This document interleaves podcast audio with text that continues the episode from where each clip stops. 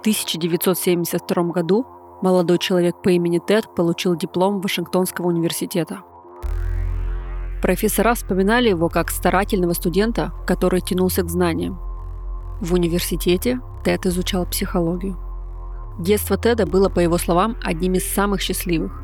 Он вырос в семье, где не было места насилию, ссорам, вредным привычкам и всему плохому, что можно себе представить для обычной семьи того времени.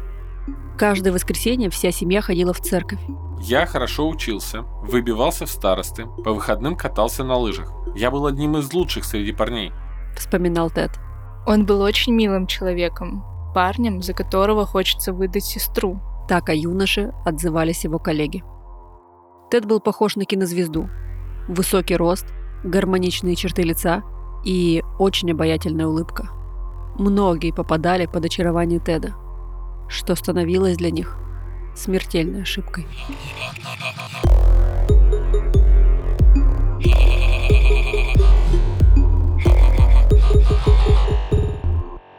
Всем привет, это подкаст «Хакни мозг». Меня зовут Ольга Килина, я коуч, психолог, автор проекта «Завтрак с Килиной», и уже пять лет я увлекаюсь тем, как работает мозг человека и тоннами читаю тематическую литературу. «Хакни мозг». Здесь мы будем вместе изучать, как устроен наш мозг, говорить о сложных вещах на понятном языке, с юмором и без нудятины. А еще будем стремиться внедрить эти знания в свою жизнь. Иначе зачем это все нужно?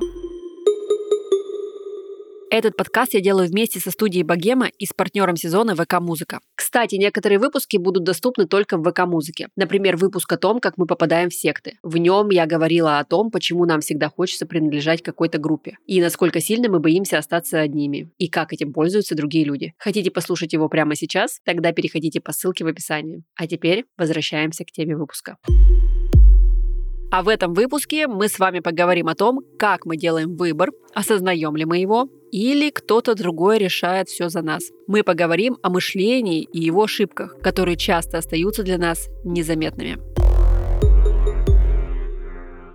Смотрите, обычно мы можем сказать, о чем именно мы думаем. Процесс мышления кажется понятным. Одна мысль логично следует за другой. Но мышление — это на самом деле куда более сложный процесс. И не всегда он работает именно так. Большинство мыслей появляются необъяснимо для нас. Трудно будет рассказать, как именно мы смогли устоять, поскользнувшись на льду. Или, как в первую секунду встречи определили, что близкий человек очень сильно расстроен. Умственная работа, ведущая к впечатлениям и принятию решений, обычно происходит незаметно для нас. Но как именно она происходит, давайте с вами разбираться. Мышление регулирует две системы. Первая и вторая. Первая система действует быстро и интуитивно, без нашего сознательного контроля. Эта система осталась нам в наследство от предков, которым нужно было действовать мгновенно, чтобы выжить. Например, сейчас я произнесу два слова и попрошу вас отследить свою первую реакцию на эти слова. Готовы? Банан, рвота.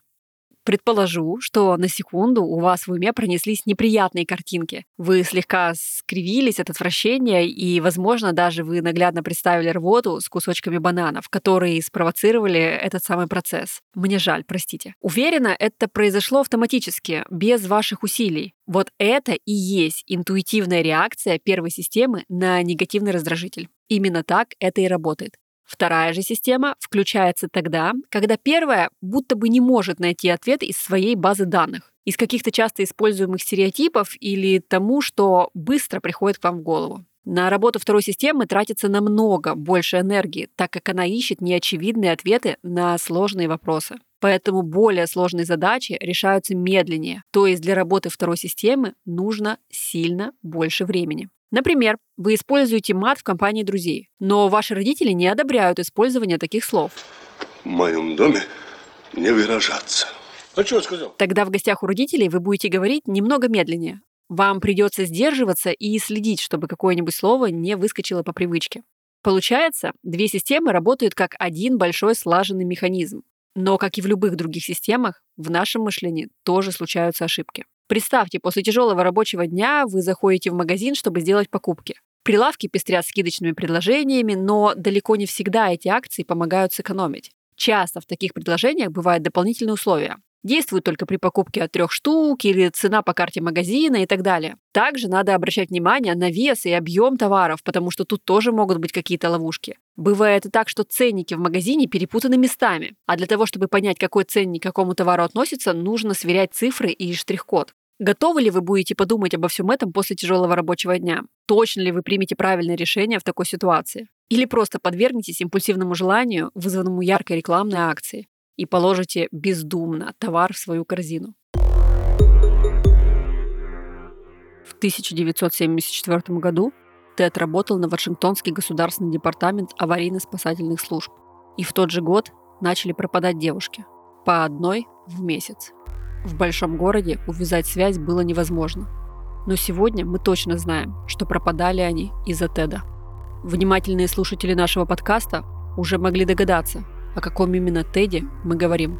Сначала он похищал девушек ночью, но 14 июля впервые произошло похищение при свете дня на переполненном людьми пляже – Свидетели рассказывают, что видели, как юноша подошел к девушке, представился Тедом и предложил поехать с ним в дом к его родителям, чтобы помочь ему привезти оттуда лодку.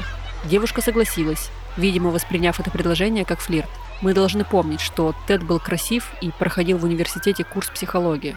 Оживленно разговаривая, парень и девушка покинули пляж. Больше живой ее не видел никто. Да, это тот самый Тед Банди, один из самых страшных преступников США, мы говорили о нем в выпуске про ложную память в первом сезоне нашего подкаста. Так почему же, если системы мышления человека так хорошо устроены, девушка не смогла распознать в этом человеке опасность? Почему она добровольно пошла с ним в неизвестном направлении? И почему мы не можем распознать серийного маньяка среди окружающих? Кстати, некоторые выпуски будут доступны только в ВК-музыке. Например, выпуск о том, как мы попадаем в секты. В нем я говорила о том, почему нам всегда хочется принадлежать какой-то группе. И насколько сильно мы боимся остаться одними. И как этим пользуются другие люди. Хотите послушать его прямо сейчас? Тогда переходите по ссылке в описании. А теперь возвращаемся к теме выпуска.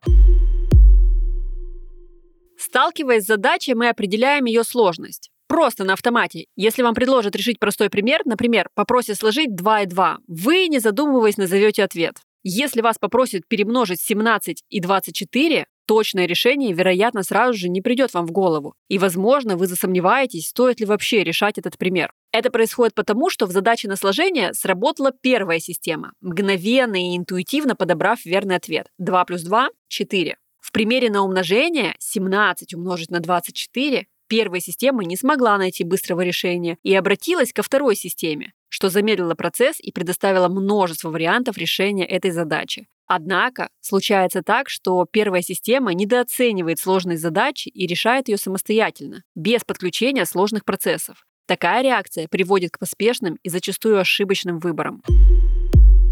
В 2008 году психолог Стивен Портер опубликовал исследование, которое называется «Является ли лицо окном в душу?». Портер исследовал точность интуитивных суждений о достоверности человеческих лиц. Он просил участников эксперимента определить фотографии по шкале доброжелательность агрессивность. На фотографиях были изображены серийные убийцы и нобелевские лауреаты. По результатам эксперимента только половина серийных убийц были определены как опасные, и только 63% нобелевских лауреатов были признаны безобидными. Таким образом, риск довериться серийному убийце почти равен шансу выпадения орла или решки при подбрасывании монетки. Только представьте себе. Но тогда почему же интуиция чаще всего воспринимается, знаете, с таким благоговейным трепетом? И мы восхищаемся людьми с прокачанной интуицией. Да все потому, что мы ищем легкие пути. Хотя на самом деле доверять своей интуиции, очевидно, уж слишком рискованно. Исследования Портера доказывают, что на первый взгляд невозможно отличить маньяка от ученого, умного человека от глупого, злодея от доброго помощника.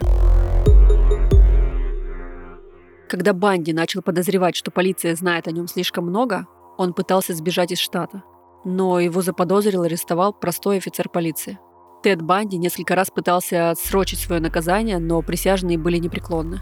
Он был приговорен к смерти на электрическом стуле.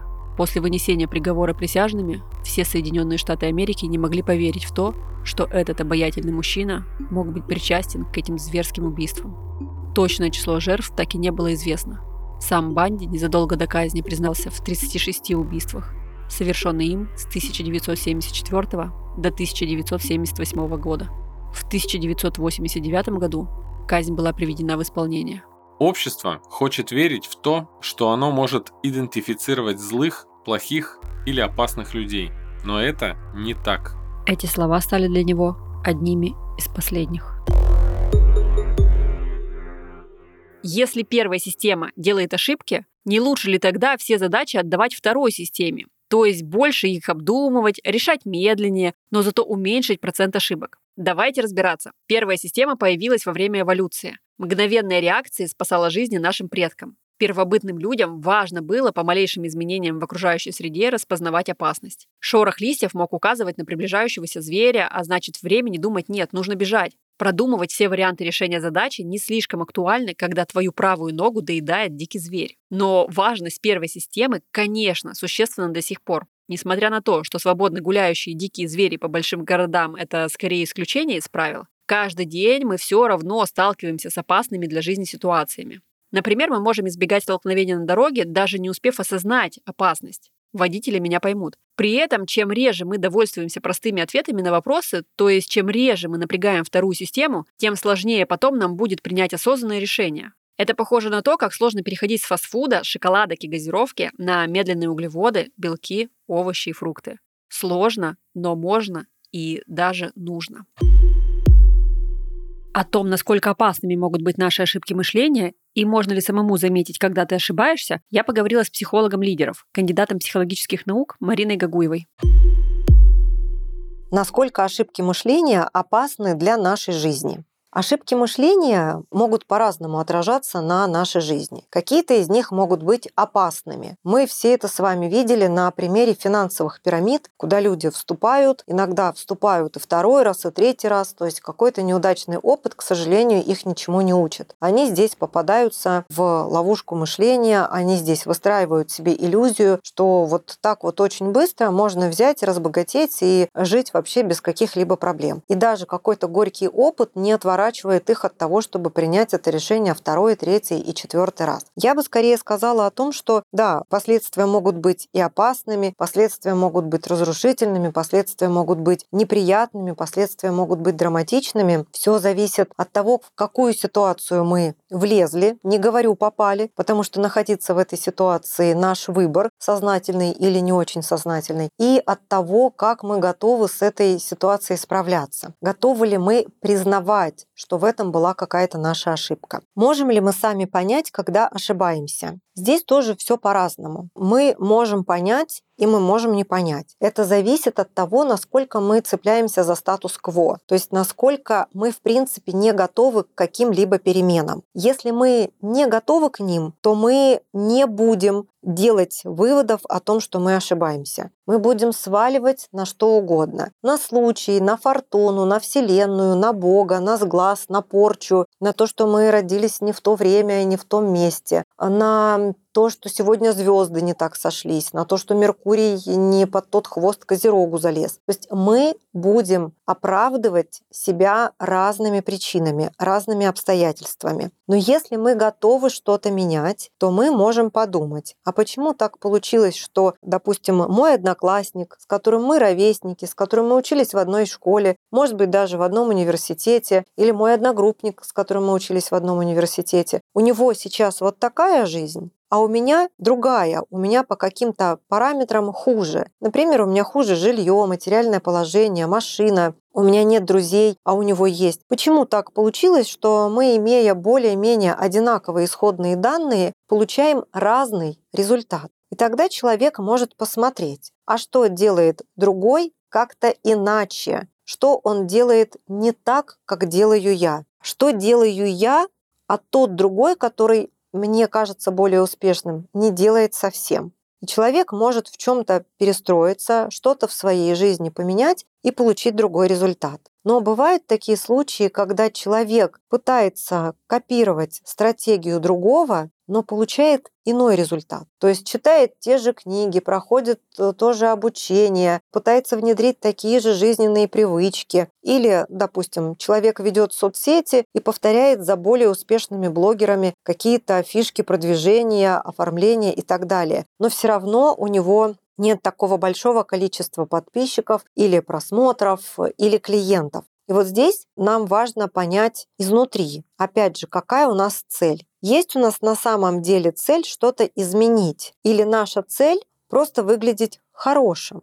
Я периодически встречаю это у клиентов, когда они делают, делают, не получают результат, потому что на самом деле их цель быть хорошими, выглядеть правильными, стараться. Вот я стараюсь, я что-то пытаюсь, я пробую, но цели достигать, цели менять жизнь у них, к сожалению, нет. Поэтому можем ли мы сами понять, когда ошибаемся? Да, можем, когда мы действительно хотим изменений. За время судебного процесса у Банди появились поклонницы – которые были лично с ним незнакомы, но присутствовали на всех заседаниях. Девушки были заинтригованы красотой и обаянием этого жестокого убийцы. Журналисты спрашивали, почему они это делают. Я не знаю. Он такой красивый, он просто не мог совершить убийство. Особенно примечательная история одной девушки – Кэрол Энн Бун. Они работали вместе с Тедом, и он попросил ее выступить свидетельницей со стороны защиты. Во время речи Кэрол Банди предложила ей выйти замуж, и она согласилась. Через пару лет у них родилась дочка. Как и сказал Тед Банди, мы хотим верить, что можем при первом знакомстве определить, какой перед нами человек. Но, к сожалению, первое впечатление может быть обманчиво и приводить к фатальным последствиям. Но знание об ошибках мышления может помочь нам не только при встрече с маньяком, но и при решении самых бытовых проблем. Например, чтобы избежать нерациональных покупок, не стоит идти в магазин после тяжелого рабочего дня или просто-напросто голодными. Чтобы меньше бояться авиакатастроф, о которых нам так часто и подробно рассказывают СМИ, можно поискать реальную статистику этих происшествий. И вдруг окажется, что каждый год на дорогах погибает в сотни раз больше человек, чем при авиаперелетах. Или, например, чтобы избавиться от суеверий, которые мешают спокойно жить, можно попробовать отмечать, случится ли что-то, если вы не постучите по дереву или не плюнете трижды через левое плечо именно в этот раз. Прямо подметить и понаблюдать за последствиями. Вместо того, чтобы сопротивляться современным технологиям, стоит разобраться, почему они лучше прежних. Получается, иногда стоит сдерживать свою первую систему мышления, то есть, знаете, такой сиюминутный порыв, и перепроверять даже самые простые задачи, давая себе минуту на размышления, потому что именно в это время можно принять действительно гораздо более верное решение. А вы слушали подкаст «Хакни мозг», что было, несомненно, верным решением для вас. Второй сезон подкаста выходит эксклюзивно на ВК-музыке. Используйте промокод МОЗГ английскими большими буквами, чтобы получить первый месяц подписки на ВК-музыку бесплатно и слушать подкасты и любые треки без рекламы и ограничений. Предложение доступно для новых пользователей. Все подробности в описании к этому выпуску. А над подкастом работают ведущая я, Ольга Килина, продюсер Александра Рудко, редакторы Эдуард Царионов и Егор Реутов, технические специалисты Александр Младинов и Андрей Кулаков и наш композитор Александр Зверев. Принимайте верное решение о том, что именно вы слушаете.